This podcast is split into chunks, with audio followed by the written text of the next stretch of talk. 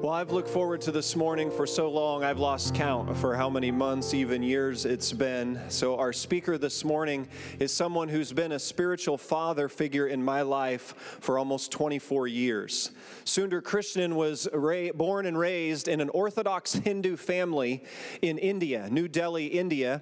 He came to Christ his freshman year of college and uh, through Youth for Christ ministry, and he went to school as undergrad over there. He came to the States to go to MIT MIT, you know, that little easy to get into school, MIT over there in Boston, um, and studied engineering there. He went to work for the Atomic Energy of Canada and did a bunch of work in engineering for, I think it was 11 years. Do I have that right, Sundar? About 11 years. And then the Lord called him into pastoral ministry. He served at Rexdale Alliance Church up in Toronto, Canada for 30 plus years. So the reason we didn't get to see very much of him is because when we were gathering here, that's, he was doing all of this up in Toronto for so many years. He's recently retired retired. He and his wife Shamala have wonderful children and grandchildren. I've got a little bio there in your notes. If you haven't pulled out your notes and fired up your app, you can see a little uh, bio there on him. But let me say a couple things about um, what I love most about Sundar Krishnan and all that he's meant in my life personally. If I was to point to one person who has affected my view and understanding of what it means to be a husband, a father, a pastor, and a preacher, I would point to this man. So Lily and Kaylin have no idea how Sundar and Shamala Krishnan are really behind all the parenting they've been receiving. Here they thought it was just mom and dad, when really it's a whole nother generation. So she can tap Sundar on the shoulder and blame him for some of those things. Um, but above all else, I'm most deeply indebted to Sundar because it was in 1996 that he taught me how to listen to God.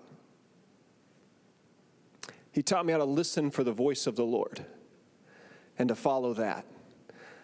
And for the last 20 plus years or so, I've tried to put that in, into practice. So, would you join me in giving a warm welcome to Sundar Krishnan?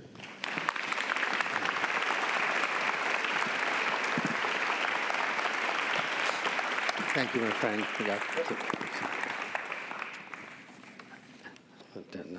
And it really is an incredible honor for me to be here as well. You know, Bruce Wilkinson, one of uh, a really gifted teacher, once said the, the measure of a teacher, is measured by the number of his students who surpass him.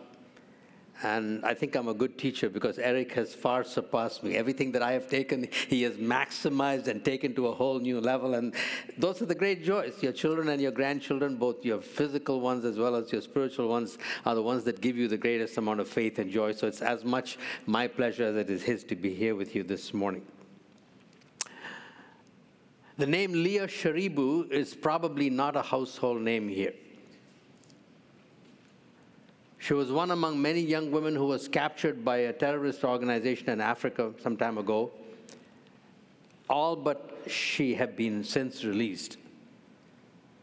She will not be refuses, or she isn't being released because she refuses to surrender her faith in Jesus. And for that, the terrorist organization that captured her has threatened to kill her. She's 15 years old. She's one of approximately 215 million Christians around the world who face persecution, from harassment all the way through to the threat of martyrdom. Today happens to be International Day of Prayer for the Persecuted Church. If you have some time today, just check out the website idop.com, International Day of Prayer for the Persecuted Church. So you get a little bit of a feel of what the body of Christ in many parts of the world is going through. Here, closer to home, both in the country that I live in, which is Canada, and here in Toronto, uh, in Canada and the States, it's getting increasingly difficult and hostile to practice the Christian faith.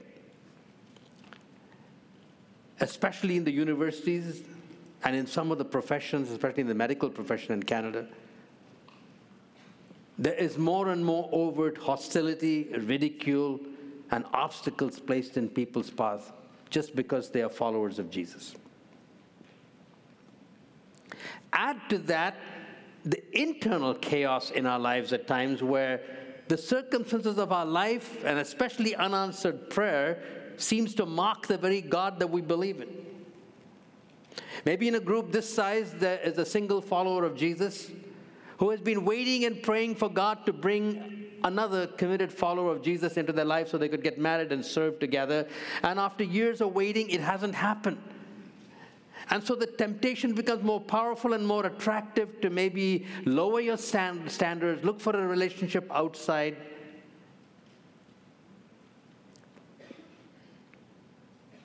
Maybe there's a married couple here who have discovered after marriage that it's far more challenging a proposition than anything they ever dreamed of.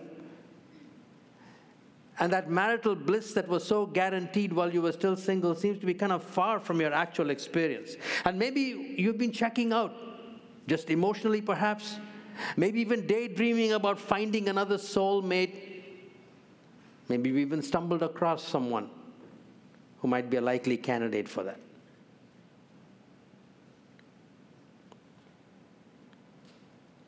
Or perhaps you're happily married but don't have children. On a, on a mission field recently where workers from our church were involved, I happened to hear about one such individual. An unanswered prayer in that direction is calling into question the value of prayer at all, which is kind of a devastating doubt if you're working in a limited access nation with very hostile people. Or perhaps it's in the job situation where the long awaited promotion yet hasn't come, along with it, the financial security, or maybe the sense of significance and prestige that goes along with that.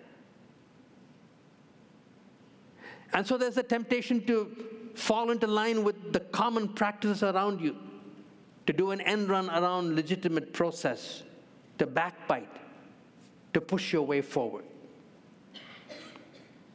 Or perhaps it's a lack of friendship and acceptance. I know of at least one young adult today whose downward spiral away from the faith began when he couldn't find a friend in school.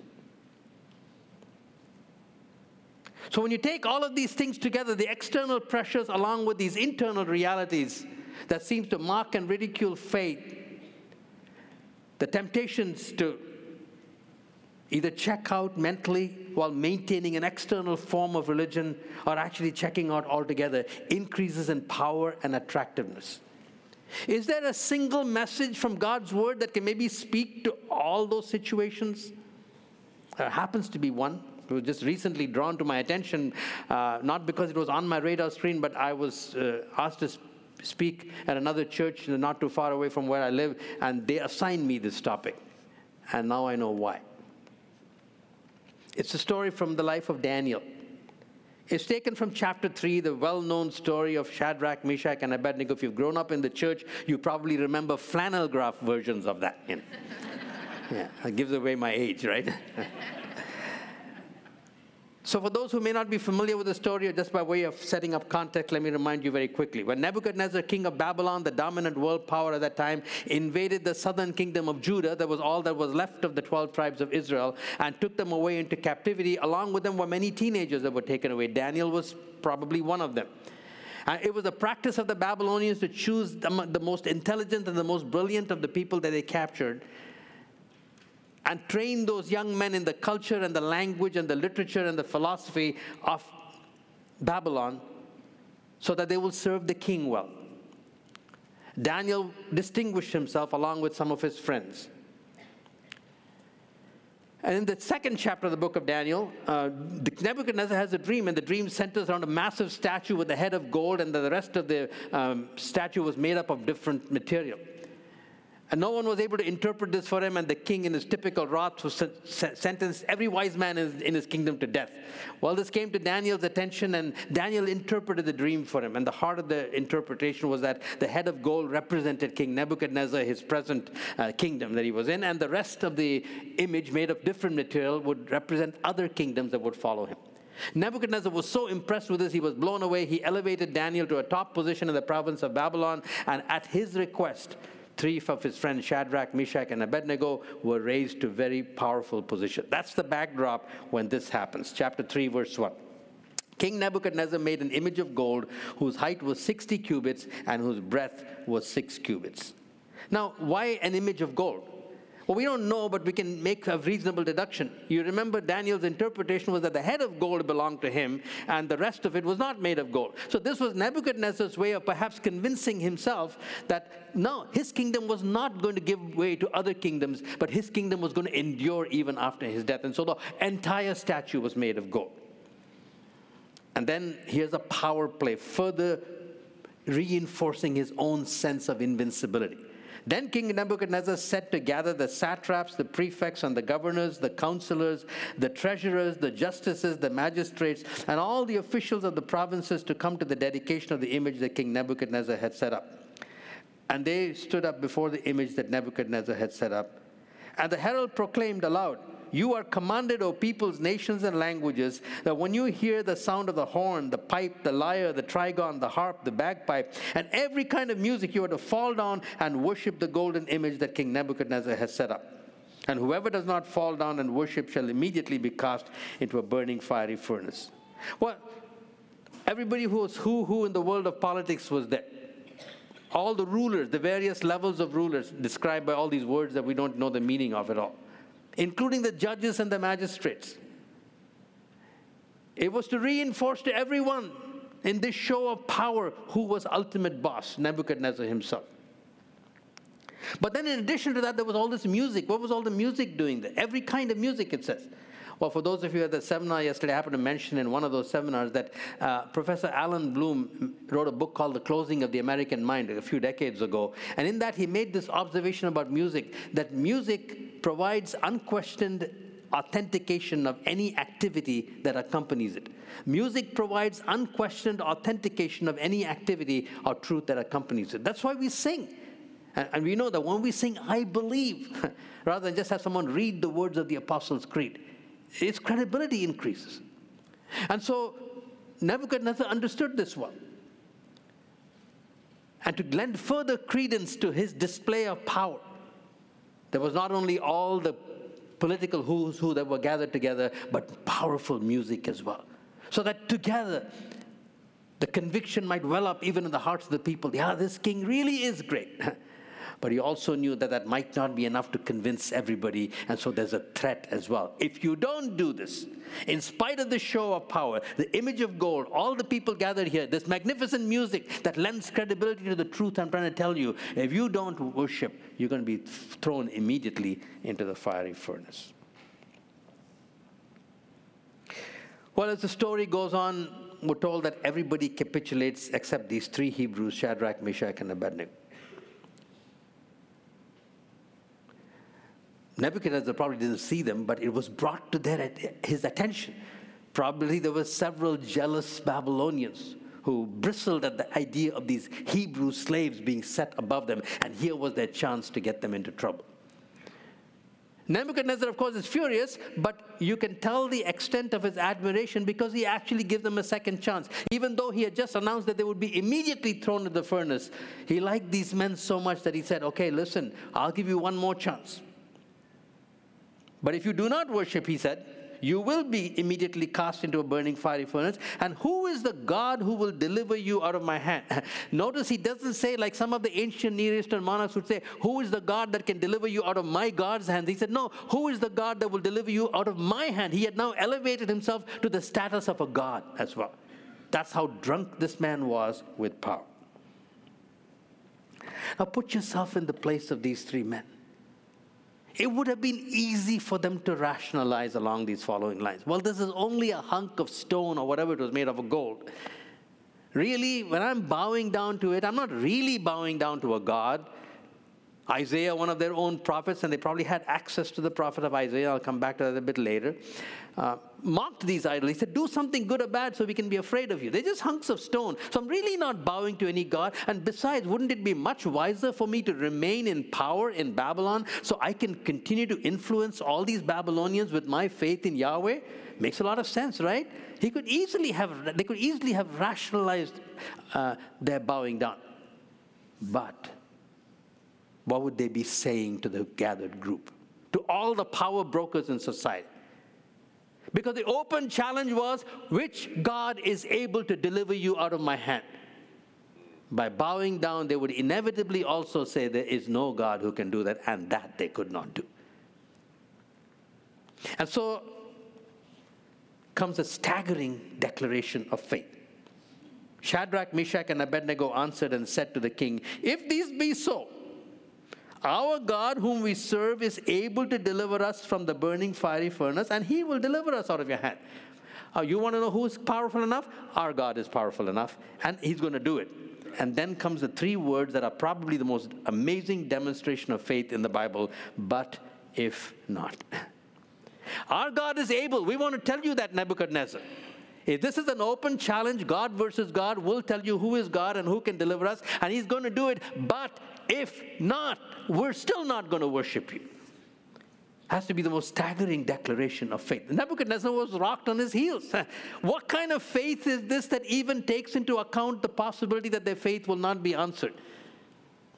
And this man who was engaging in a show of power is being challenged by these three Hebrews. You don't have power over us.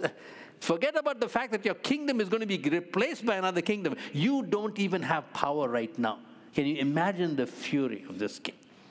Anyway, our story ends there. What happened afterwards, you know, read it and read it from these lenses for today. But I want to stop at that point because I want to talk about those three words, but if not. How do you build a bridge between Shadrach, Meshach, and Abednego and a but if not faith to the society that we live in today, which seems to be so far removed from Babylonian culture? You know what it does? It clarifies for us what worship really is. I don't know about you, but most Christians have a definition of worship that's fairly narrow. If you ask them what, what is worship, they think about what happens on a Sunday morning, which, by the way, is worship. So uh, we call it a worship service.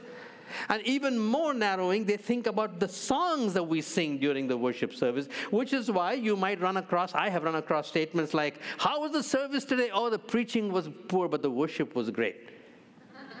yeah? Oh, the worship was poor and the preaching was great.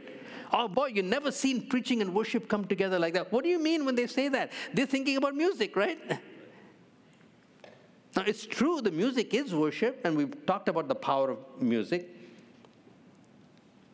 But Shadrach, Meshach, and Abednego's declaration expands our definition or understanding of worship way beyond what happens on a Sunday morning in service. It is for them a declaration of who their God was and what He would give to them, and what He gave to them is far more important than all of the prestige and the power and the pleasure that would come by them retaining their present positions. That's worship.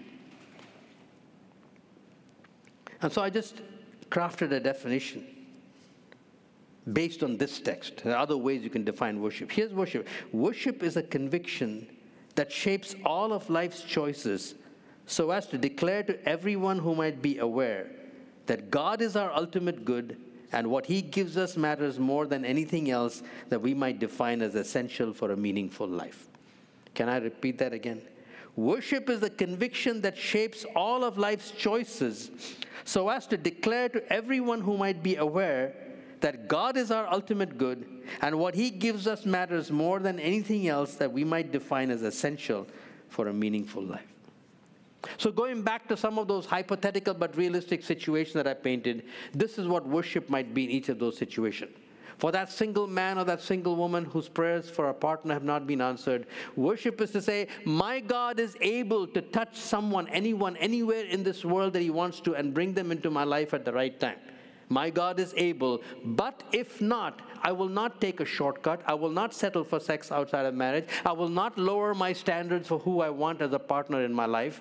I will take every unmet need and let it drive me to Jesus that He might satisfy me through His word and through His worship. And in the meantime, I will harness the, some of the advantages of being single to deepen the kingdom of God in my life and to broaden the kingdom of God in the world. That's worship. Worship for that disillusioned married man or woman might be something like this. My God is able to change my spouse's heart. My God is able to breathe fresh life into my marriage. But if not, I will not give in to the temptation to check out emotionally. I will still serve and love as best as I can. And if there are children that God has given to me, I will transmit my faith to them by my life and by my words. And I will use the gifts that God has given to me to deepen His life in me and to broaden His kingdom through me.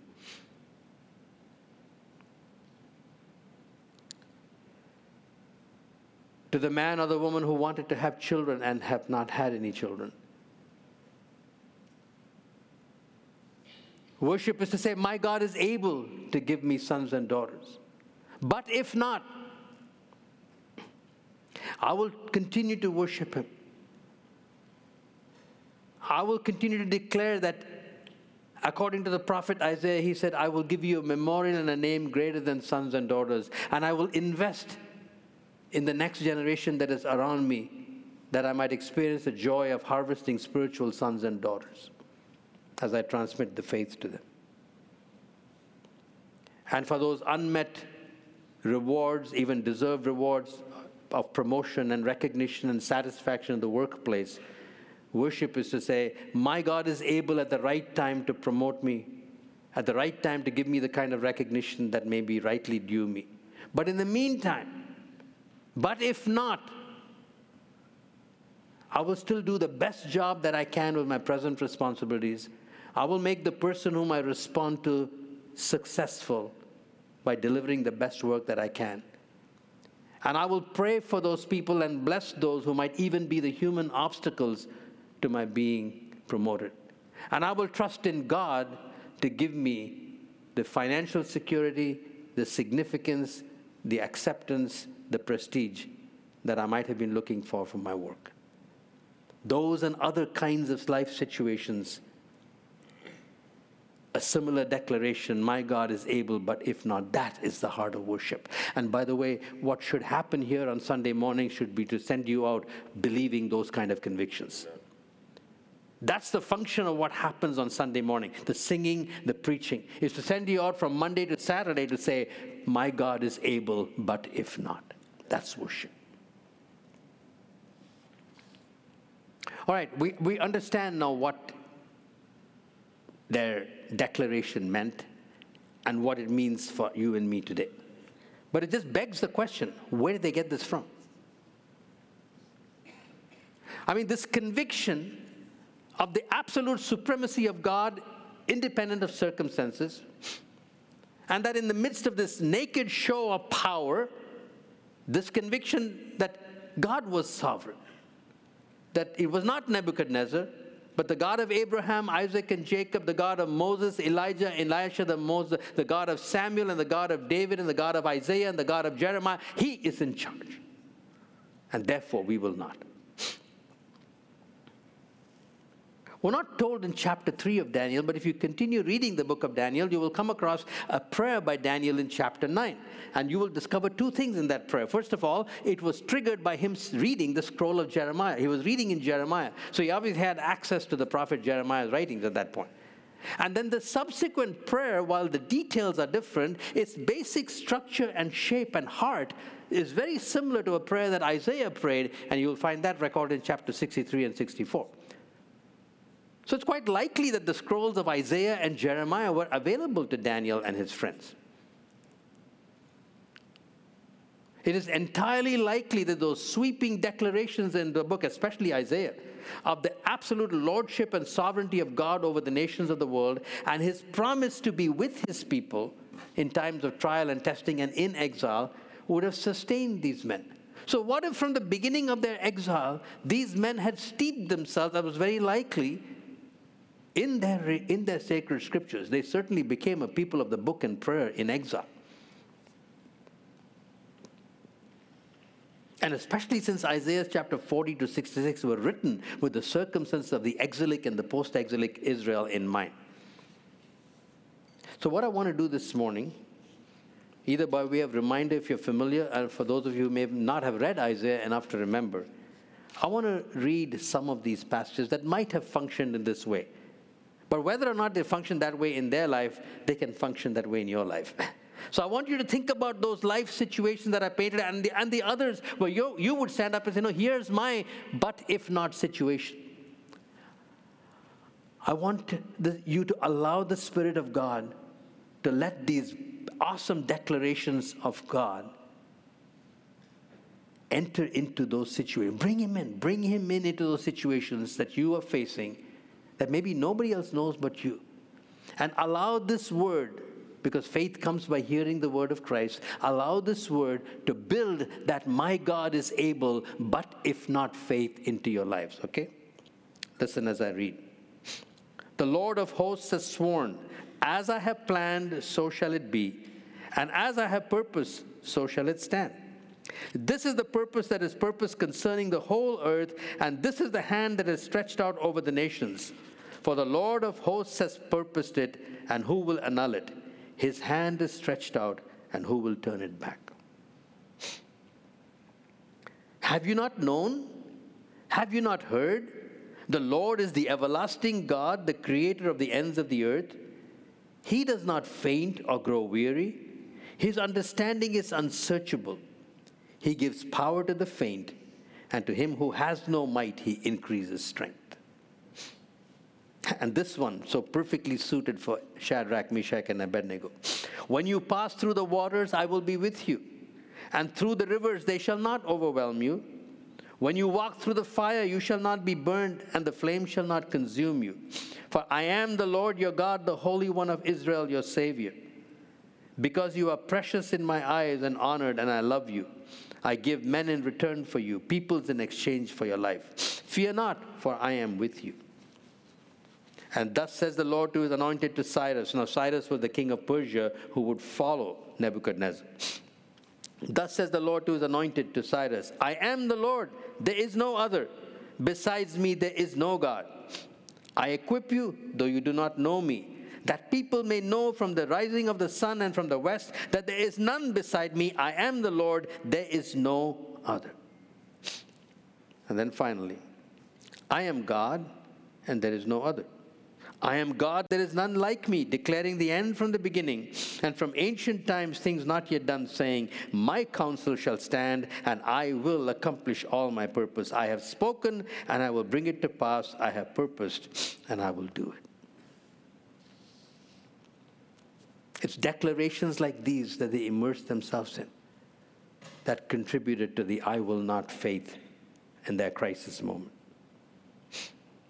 And you know, this is but a small portion from Isaiah. In my Bible reading plan that I follow every year, I get to Isaiah on September this 28th. I'm sorry, September the 8th. And on October the 2nd, which happens to my birthday, I end Isaiah and begin Jeremiah. And so for the last two months before I came here, I have been in those two texts. Probably the text that Shadrach, Meshach, and Abednego meditated upon. I can think of no better gift from God that the month before my birthday and the month after my birthday, I'm immersed in declarations like this. You see, when, and this is just one book of the Bible, when regularly working our way through all of scriptures becomes a settled habit in our lives, and you've heard that from Eric many times, I'm sure then we will keep on seeing these pictures, this revelation of the glory of God from many different angles from the history books, from the prophetic books, from the apocalyptic books, and from the poetical books, and from the teaching sections of the Bible. And really, that is the purpose of that book. It is the heart of the gospel. That's another truncated understanding we have, not just of worship, but what is the gospel? What's the heart of the gospel? Well, Jesus died for my sins, I prayed the sinner's prayer, and I'm going to heaven. Yeah, true, but, but such a tiny slice of what the good news. What is the heart of the gospel? The Apostle Paul tells us in 2 Corinthians chapter 4.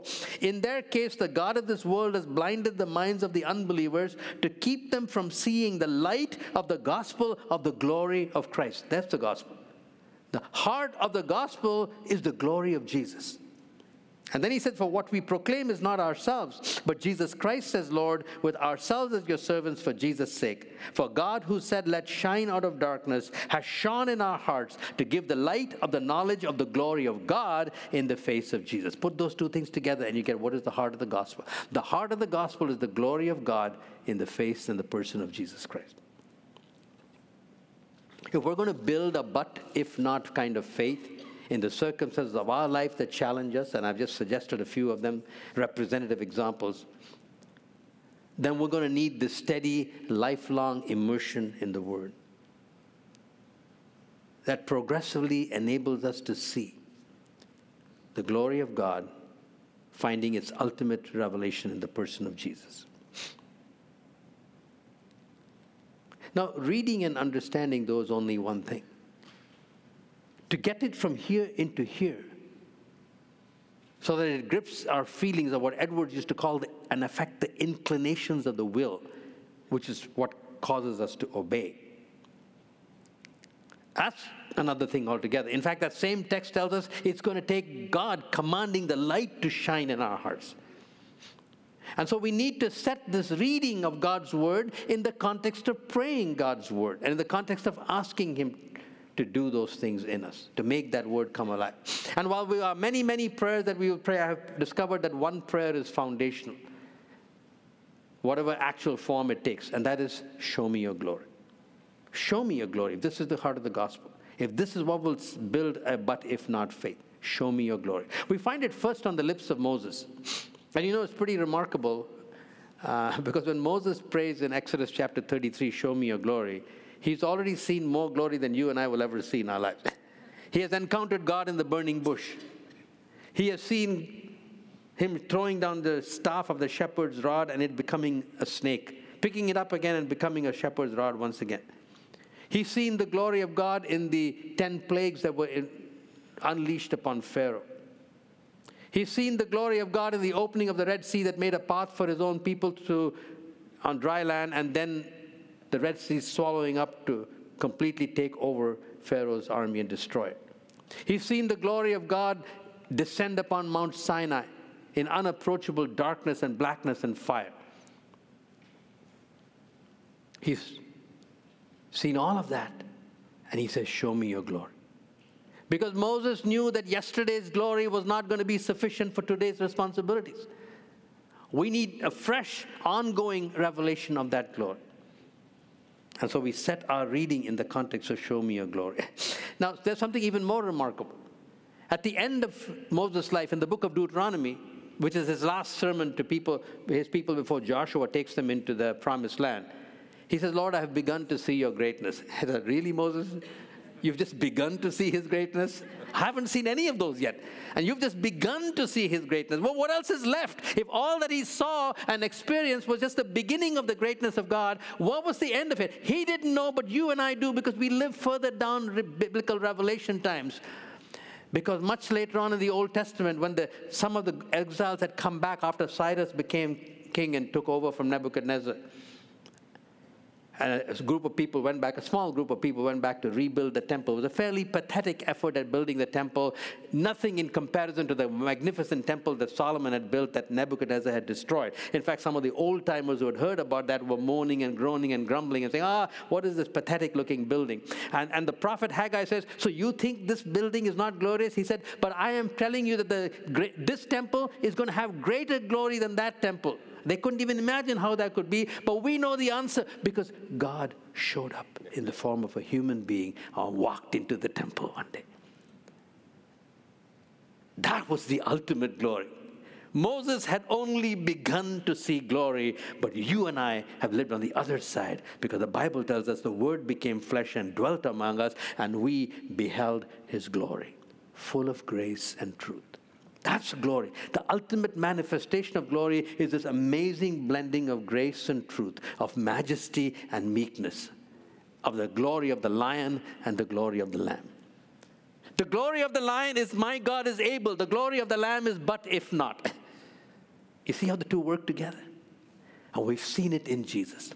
And so as we read through the scriptures, as we pray, show me your glory, it is this, it is this that we are longing for the Holy Spirit to keep deepening within us. The majesty and the meekness of Jesus, the glory of the Lamb, the all conquering lion, and the glory of the suffering Lamb of God. And to the extent that this prayer is answered, to that extent we will continue to experience the but if not faith. Now, as I draw this message, so so here's what I suggest learn to see his glory in the Word, seek his glory in prayer. Then you will increasingly prefer his glory in obedience and proclaim that glory in witness. I'll say that once again. See his glory in his word. Seek his glory in a show me your glory prayer. Then you will increasingly prefer his glory at those forks in the road. When, but if not, faith is required, and then you will proclaim that glory to those around you as well. But it begins with that seeing and that seeking. Now, as I draw this message to a close, I want to focus a little bit on the next generation and tell you the story of two kings, and with that, I'm finished. You see, it is quite possible that there might be some people here who are kind of my vintage, you know, you're this end of, near the end of your life, you're not likely to see burning fiery furnace kind of choices set before you. You're either happily single or happily married. Uh, uh, you have good children, you have had a satisfying job, and you kind of look at it and say, Sundar, none of those things that you portrayed uh, fit me. Uh, and the kind of life I'm living right now, where I'm at, I'm not likely to be put into a situation where I have to face a but if not kind of faith. So, really, where am I going to get the energy to, to, to live like this, to see and seek like you're talking about? Well, let me just tell you a couple of things. And that's one I can speak to you from my personal experience because that more or less describes the situation I'm in. First of all, we'll never know when we are going to be plunged into a situation where a but if not faith is going to be required. The day before Nebuchadnezzar had a statue, Shadrach and Meshach and Abednego's lives were cruising along in positions of power with prestige.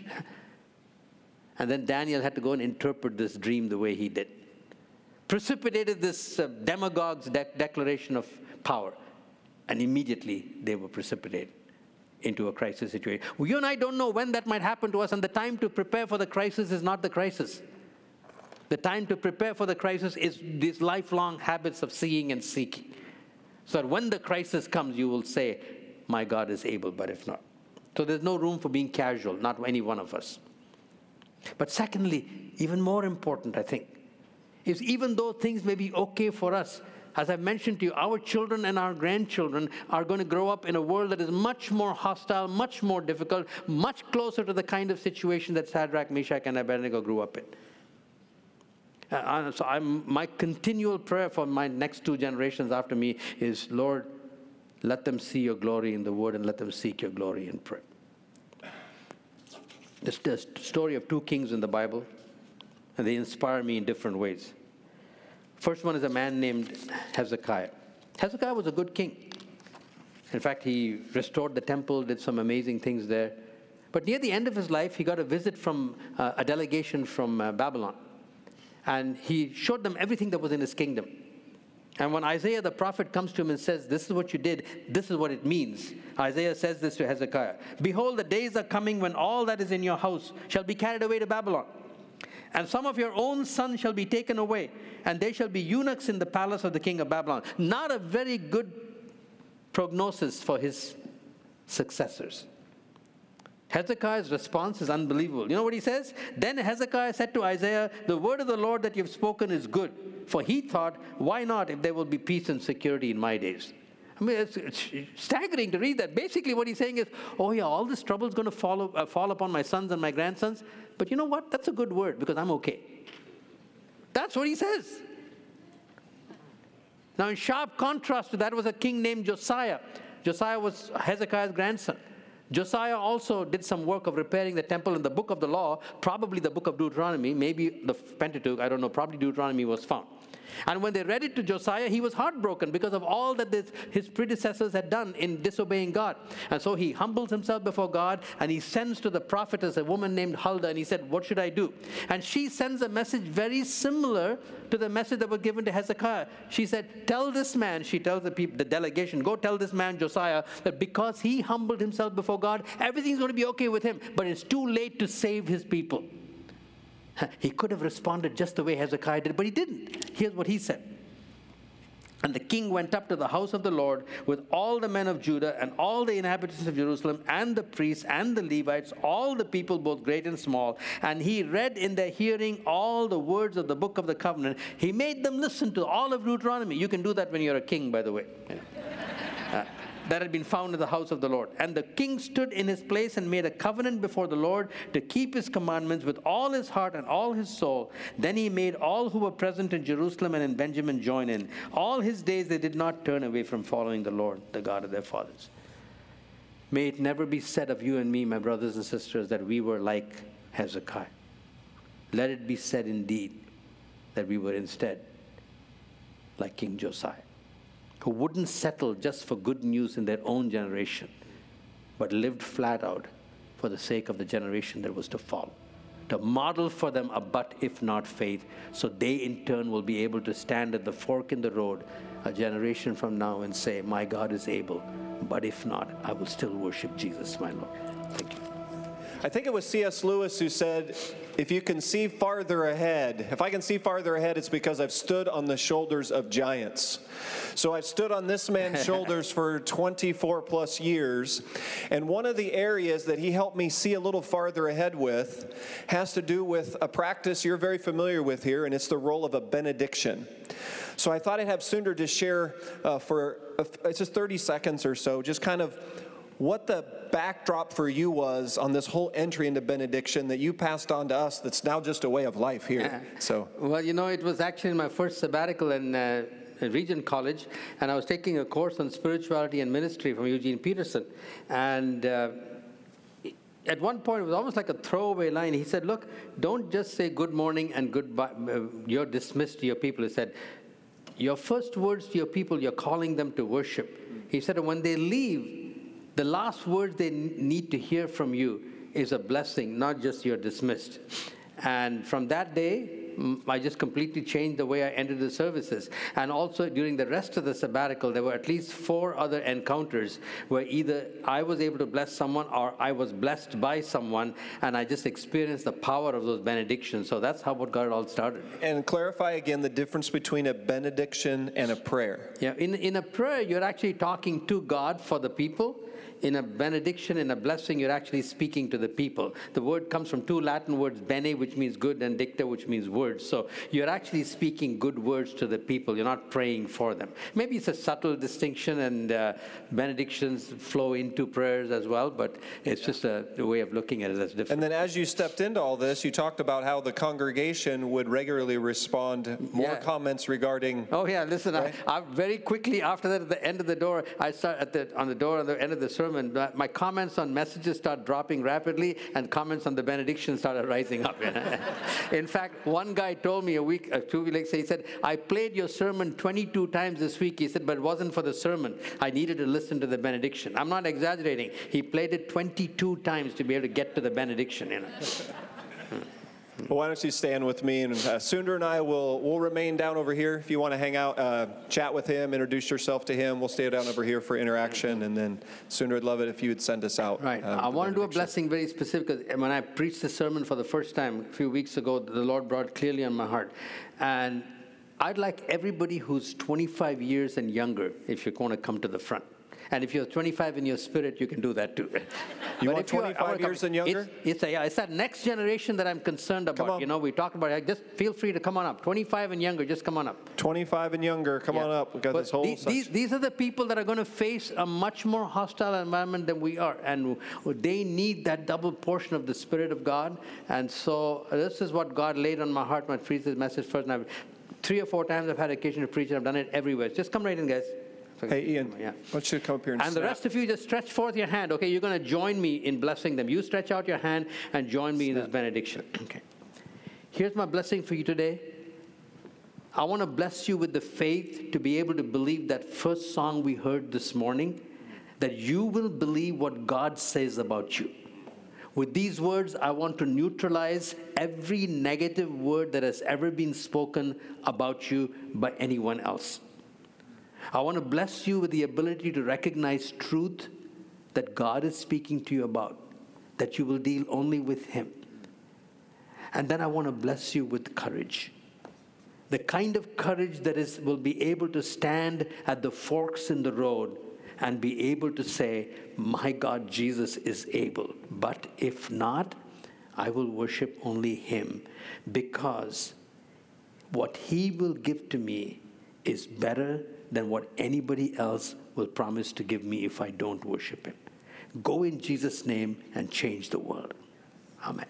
Amen.